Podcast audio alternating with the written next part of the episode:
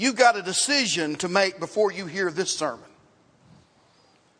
Go ahead and apologize to you beforehand. You've got a decision to make before you hear this sermon this morning. Are you here seeking the Lord's will, trying to find out what the Lord wants from you? Are you seeking the Lord, or are you here but you're not really here? You know, you know what I mean by that. You're here physically, you're sitting in the pews, but you're not here. Which one are you this morning? You got to make a decision this morning. If you if you're just here but you're not here today, if you're not really here, this sermon's not going to make very much sense to you. Okay? You're not going to get a whole lot out of it. I'll go ahead and give you a warning now. If, if you're not willing to be a seeker of what God wants for your life, this sermon is, is just really not going to make a lot of sense. Okay, so I want, I want everybody to be, to be here this morning. But if you are a seeker, you will, you will glean, you will obtain answers to questions like how can I grow closer to the Lord? You know, I've heard these statements, maybe you've said them. You know, Jesus gets so, so cryptic sometimes. He, he says things that are, that are really too hard for me to understand. I've heard this. I've heard this from some of you. I read, I don't understand, I become bored, I lose focus, and I don't even try to read my Bible anymore. Why can't, he, why can't Jesus just talk plain? I've heard some of you say. Why can't he just talk plain? Why can't he just tell us what he wants? Well, Jesus had many ways of teaching. He spoke, he spoke very plainly. He used analogies, but one way Jesus didactically or, or, morally instructed the people and us today is parables. And my question to you this morning is why parables?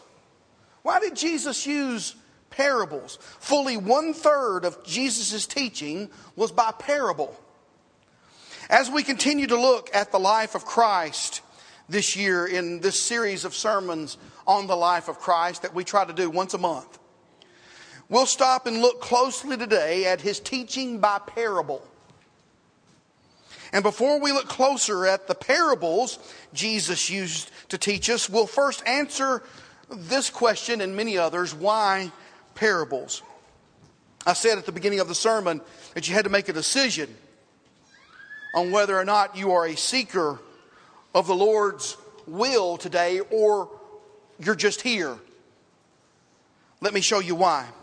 If you would please turn your Bibles to Matthew chapter 13. And this is where we will exclusively be today. We'll have a, a few scriptures from, from elsewhere in the New Testament, but in Matthew chapter 13, and I'll try to have them on the screen, the verses as well. Matthew chapter 13, Jesus is near the Sea of Galilee in a house, speaking, it says, chapter 12, verse 46, to the multitudes. His mother, and brothers, they came.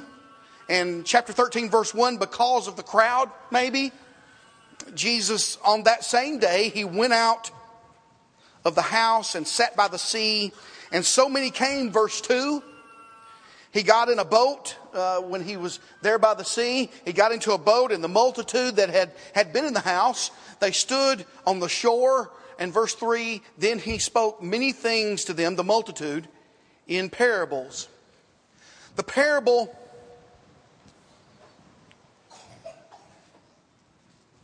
that Jesus speaks to them here and the parables of Jesus are rich with meaning. We must be careful, though, not to overthink the parables, looking for meanings where there's, where there's not a meaning. But we, each and every one, can understand and grasp the meanings of the parables of Jesus. How? Well, in verse 3 begins the parable of the sower. Now, put yourself in the shoes or the sandals of those during the days of Jesus. As you're standing there on the shore and he's gotten into a boat and he's teaching you this great parable of the sower. You may have been hearing Jesus for the first time. You may have been following Jesus for a while, but you're, what you're witnessing is a very definite shift. A very definite shift in the teaching style of Jesus. Because before this, recorded before this, Jesus used comparisons, he used analogies, but now he tells you a story. Now he's teaching with a narrative. He's teaching, but you don't know that you're being taught. You certainly don't have the benefit uh, of verses 18 through 23. When he tells you the parable of the sower here in verse 3, and he begins that parable, you don't have the benefit standing on that seashore when Jesus is teaching and telling that parable. You don't have the benefit of verses 18 through 23, which tell you the explanation of the parable. The story Jesus tells is, is something you know a little bit about. And we know a little bit about this today. It's, it's getting spring here, isn't it? The sun is shining. We have, we have beautiful days. A lot of you may be overseeding your lawns. Yeah? You understand about sowing seed? Everything in this parable is plausible. Nothing in this parable is, is something that, that, that's, that's a fantasy. H. Leo Boles says a parable differs from a fable in that it never represents impossible circumstances, such as walking trees and talking animals. He said Jesus never, never violated reality in his parables. The story with a moral meaning, the, the parable about something that's even very quite common today, we can understand it. We can understand a, a sower who sows seed. We can, we can understand the birds can't we? We can understand the, the hot sun that bakes the new newborn plant. We can understand the weeds that grow around the plant that's, that was supposed to have been grown. We can understand even the crop, but without the explanation of the sower given in verses 18 through 23, could we understand this parable? Put yourself in their position. after the parable of the sower, the disciples, the followers of Jesus. Now, this, this could include the apostles and others. In verse 10, they asked the question, and the disciples came and said to him, Why do you speak? Why do you speak to them? Why do you speak to the multitude in parables? They did not understand the parable. Maybe, maybe that's the reason they asked the question. Or maybe they were asking for the benefit of the multitude. Verse 11, Jesus answered their, their, their question here in verse 11. He answered and said to them, Because it has been given to you to know the mysteries of the kingdom of heaven, but to them it has not been given. Why? Why was it given to them to know the mysteries of the kingdom of heaven, but not to the whole multitude? Why parables? The question's still not answered. The answer is the reason I asked you to make a decision this morning before the sermon ever began. Verse 12.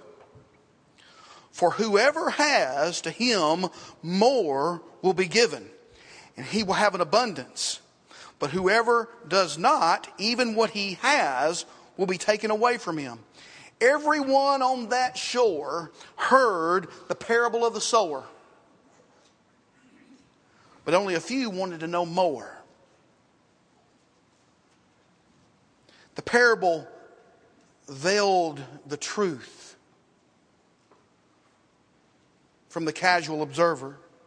It hid the truth from those not willing to receive the truth. The words of the kingdom is what Jesus is talking about. The kingdom of heaven is what Jesus is talking about. The kingdom that Jesus came to establish. But only a, a few wanted more. Only a few had the willingness to, to try to understand what Jesus was talking about. Only a few had the hunger to seek after the truth. Are you a seeker? Are you a disciple?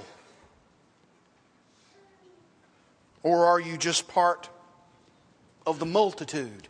Just a, just a hearer only.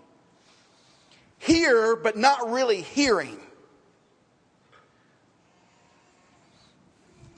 The good news of the kingdom was veiled. Paul wrote in 2 Corinthians chapter 4 verse 3, but even if our gospel is veiled, it is veiled to those who are perishing, whose minds the God of this age has blinded, who do not believe lest the light of the gospel of the glory of Christ should shine on them. If you are not spiritually minded, you will have a hard time understanding the parable of the sower in verses 3 through 9, even with the explanation of the parable of the sower in verses 18 through 23, and you'll have an even harder time with the parable of the pearl of great price in verse 44 that has no explanation.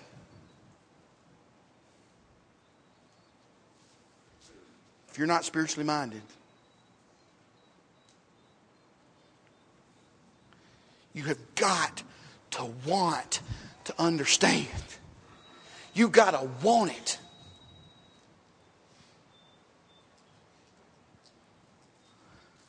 But if you, have, you don't have the want to, like the birds that take the seed, what you have will be taken away.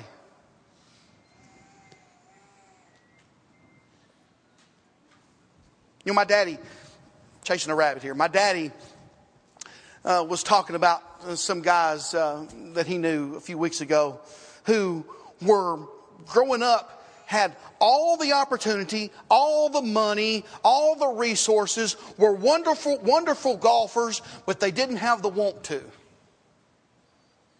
If you don't have the want to, you can have all the opportunity in the world. It didn't make a hill of beans if you don't want to do it. And you know, you've got some kids who have all the want to, they have all of the ability, but they don't have any of the resources. They don't have, they don't have anybody that's there to help them swing the bat or hit the golf ball or throw the football or, or bounce the basketball. They don't have that. They don't have any of those blessings. But they have the want to. They have a desire, but they probably never will be great at anything because they don't have the opportunity. Young people and older folks, you guys have got the opportunity of a lifetime to understand the riches and the blessings and the power that comes from obeying Jesus Christ. Do you have the want to? Do you want to? Do you want this life? Verse 13. Therefore, here's the answer. Here's the full answer. I speak to them in parables because seeing they do not see, and hearing they do not hear, nor do they understand. Why? Those that won't see and hear, they're not spiritually minded. That's why. Over in John chapter 4, verse 24, Jesus told the Samaritan woman, God is spirit, and those who worship him must worship in spirit and in truth. You know, we've got a lot of folks today, we've got a lot of folks today who have a lot of spirit. They love the Lord, but they don't have the truth. And then we have a lot of people that are just dead spiritually. They've got the truth, they know the truth, but they're dead spiritually. Hard to even wake them up. We got to put the two together, don't we? To worship God acceptably, acceptably, we've got to worship in spirit and in truth. If we don't, well, then we're no better than the multitude on that beach 2,000 years ago.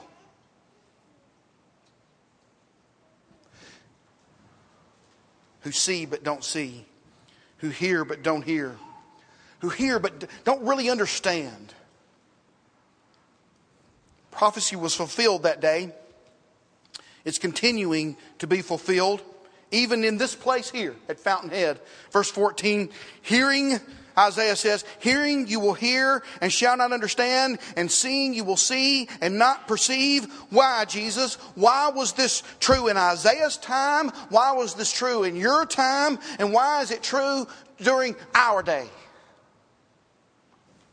Verse 15.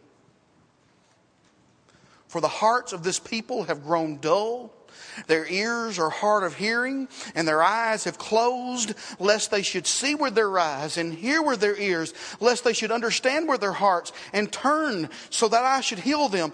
Church, you have got to want, you've got to want what Jesus has to offer. You've got to want it. Blessed are those who hunger and thirst for righteousness, for they shall be filled, it says. You gotta want it. Do you want it? Do you want everlasting life? Do you want to be righteous and right with God?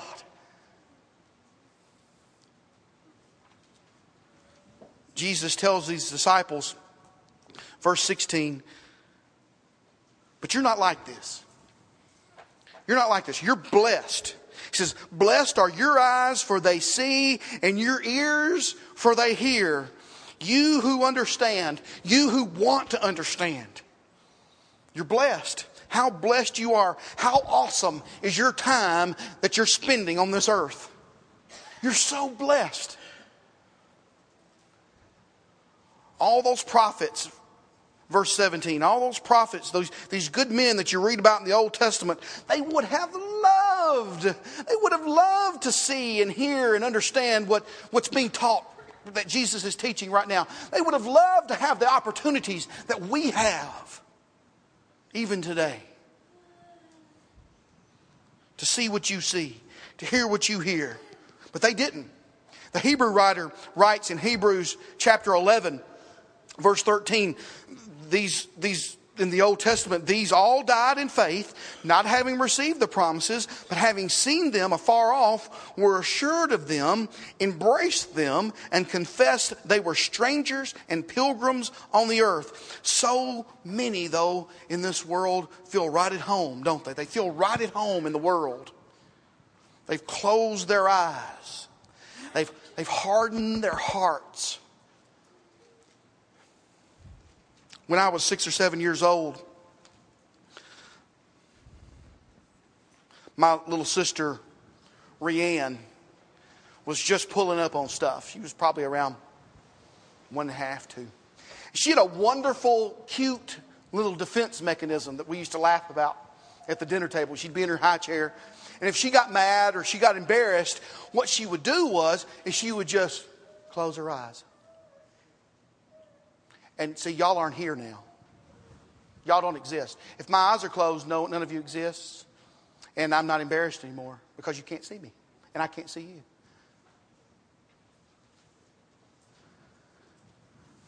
We've got a lot of folks like that today, don't they? Don't we? They just close their eyes, harden their hearts. If I don't, if I don't have to see it, if I don't have to hear about it, I don't, then I don't have to understand it. It's, it's not real then. You, remember when you were little, don't you? You remember playing possum when you were little? You know? You, you go in your room, you lay down, you play possum because your mama or your daddy may have been coming to get you to do a chore or two. And so you'd play possum hoping that they would see your precious angelic face and not get you out and mow the yard or take out the trash. Y'all out here from some laughter. There's some that have played possum before. We've got a lot of possum players in the world today. We've got a lot of Christians who are possum players. Don't we? Close your eyes. Hope you don't notice. You've got to want it, folks. You've got to want this life.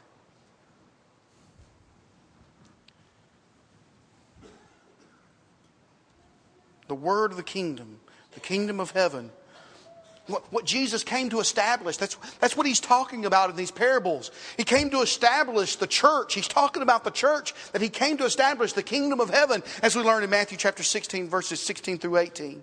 I mean, 18 through, 18 through 19. Look at verse 34. Matthew, skip down to Matthew 13, verse 34. All these things, he's talking about the parables. All these things Jesus spoke to the multitudes in parables and without a parable, he did not speak to them. Verse 35, that it, that it might be fulfilled, which was spoken by the prophet, saying, I will open my mouth in parables, I will utter things kept secret from the foundation of the world. Paul said this. Paul said this in Romans. I've got it on the screen here. Romans chapter 1, verse 20. For since the creation of the world, this foundation of the world, his invisible attributes are clearly seen, being understood by the things which are made, even his eternal power and Godhead, so that they, the ungodly in verse 18, are without excuse. There's no excuse on the last day to say, you know, this bored me. I was bored by your word. Really?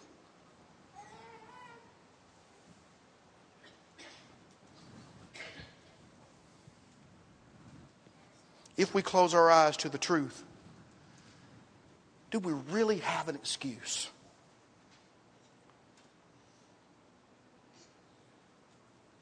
In our passage today, Jesus spoke seven parables, uh, eight if you count the scribe and the householder at the end of the parables. Um, and we'll have an opportunity in this series to look at the life of Jesus and look at these parables. We'll go to parable school the next time we get to talk about the life of Jesus. And we'll look at each one of these parables in the next lesson that we have and understand more fully the, the truths that are cloaked in parable form that Jesus teaches here. But before we go, I, I want to point out some Bible truths that are not in parable form. And when looked at by the spiritual, can be readily understood. There's no ambiguity in these, in these scriptures I'm about to show you. Nothing veiled. It's just plain truth. Are you ready? I want you to see them. But before I show them to you, you, you got to answer the question. You got to answer the question again. Are you a seeker, seeking after God's truth, or are you just here?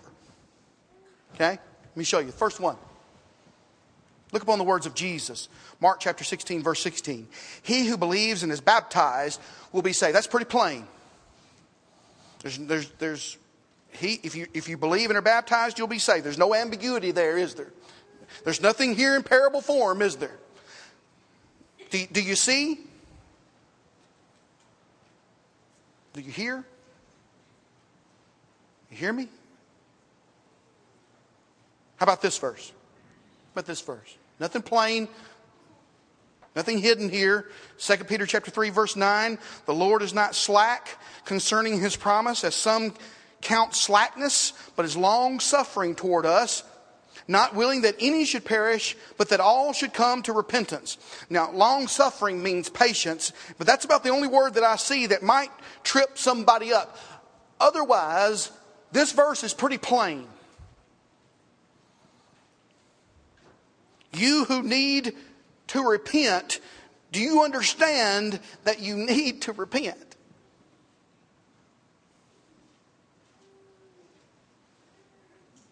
One more passage. One more passage. And don't just see it, see it. Okay? Don't just hear it, hear it. Okay? Understand it. All right? One more passage. Are you seeking to do God's will or are you, are you just here? Remember, answer that question. Galatians chapter 5, verse 19. Now, the works of the flesh are evident, which are, and notice this is, there's no parable here. Is not in story form. Adultery, fornication, uncleanliness, lewdness, idolatry, sorcery, hatred, contentions, jealousies, outbursts of wrath, selfish ambitions, dissensions, heresies, envy, murderers, drunkenness, revelries, and the like of which I tell you beforehand, just as I told you in times past, that those who practice such things will not inherit the kingdom of God. Do you see yourself in this list? Did you, did you hear yourself? Are you seeking to do God's will or are you just here today? I'm glad you're here. If you're just here today, I'm glad you're here. Keep coming back. Maybe your eyes will be open. Maybe your ears will be unstopped. I, I want you to keep coming back. The Lord does not want you to perish. So repent. Repent. If you believe, you can have your sins washed away. Does that make sense? Then, if you have need or if you long to be right with God, it's my hope that you've answered this question in your heart this morning. Come right now as together.